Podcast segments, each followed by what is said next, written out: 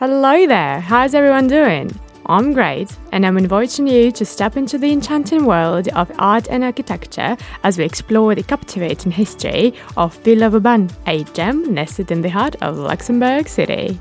Once upon a time, in the magnificent land of Luxembourg, there stood a museum known as Villa Vauban. It was a classy art museum that showcased fancy paintings from the 18th and 19th centuries. You know, the kind of paintings that make you raise your pinky finger at the high tea. The villa itself was quite a character. Built back in 1873 as a posh private residence, it got its name from a fort that once stood on the same spot. You can still find a piece of the old fortress wall chilling in the museum's basement. Now, let's talk about the design. It was a brainchild of the city architect Jean Francois Eydt, and it was built by none other than Gabriel Mayer, an Alsacian glove manufacturer. Imagine a glove manufacturer turning into a real estate mogul. Quite the career change, wouldn't you say? The villa was all about that classical 19th century style, with a snazzy neoclassical facade to impress the neighbors. And since there was plenty of room after the city's fortifications were demolished, they decided to throw in some stables and a French style garden. It sits in a park that was expertly crafted by the French architect Edouard André, a master of landscapes. It's like living in a painting by Monet, but with horses. Although I think Monet had horses in some of his paintings. Anyway, one of the future stories is actually going to be about him. He was quite important, apparently. Throughout its history, the villa changed hands more times than a hot potato at a picnic. It was owned by a steel manufacturer, Charles Joseph de Gargan, and later by industrialist Norbert Le Gallais.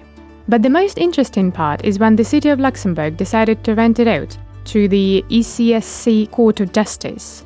Yes, they turned a fancy villa into a rental property. But fear not, art lovers. In 1959, they transformed the villa once again, this time to host the art collections that are still proudly exhibited there today. It's like the villa found its true purpose to become a porch gallery for highbrow paintings. In 2010, the villa went through some serious renovation work, and let me tell you, it was planned by the architectural maestro Philippe Schmit.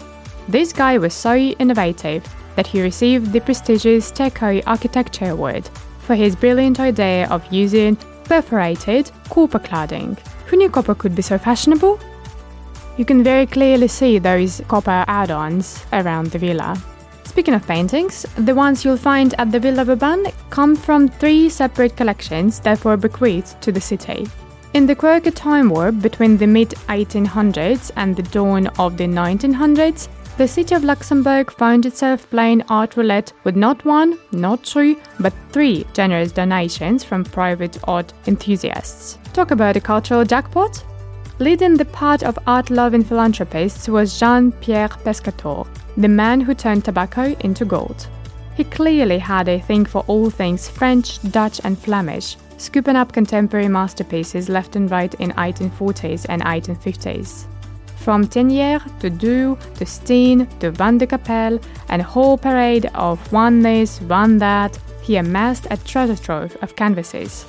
And when he kicked the bucket, he didn't take his collection to the grave. No, he bequeathed it all to Luxembourg, where his art babies first took center stage at the City Hall and much, much later, in 1959, found a more luxurious home at the Villa Vauban. In 1878, another art aficionado entered the state and he went by the name Leo Lippmann. This dude was not just a banker, he was also a general counsel of the Grand Duchy of Luxembourg in Amsterdam. His taste in art leaned heavily towards the 1860s and 1870s, with a lineup that read like who's who of Dutch, Belgian, and French painters of the era. Schelfhout, Springer, Maris, Leenink, Stevens, you name it, he had it. And just for good measure, he threw in a handful of 17th century Dutch classics, the ones that weren't selling like hotcakes, presumably. But the cherry on this artistic cake came from none other than Eugenie Dutreux Pescator, who shuffled off this mortal coil in 1902 but left behind a time capsule of a collection. This art treasure trove, passed down to her in 1853, had a bit of a Westphalian twist. The original owner, Jodok Frederick Hochschild, was a pharmacist with a penchant for paintings of the religious, the allegorical, and the mythical. I mean, think angels, muses, and unicorns, all painted in the 17th century, of course. So there you have it. The Villa Vauban, a place where fancy paintings from centuries past mingle with copper cladding. It's like stepping into a time capsule of art and architectural adventures. Get ready to unleash your inner aristocrat and appreciate the finer things in life. It's art, darling, and it's waiting for you.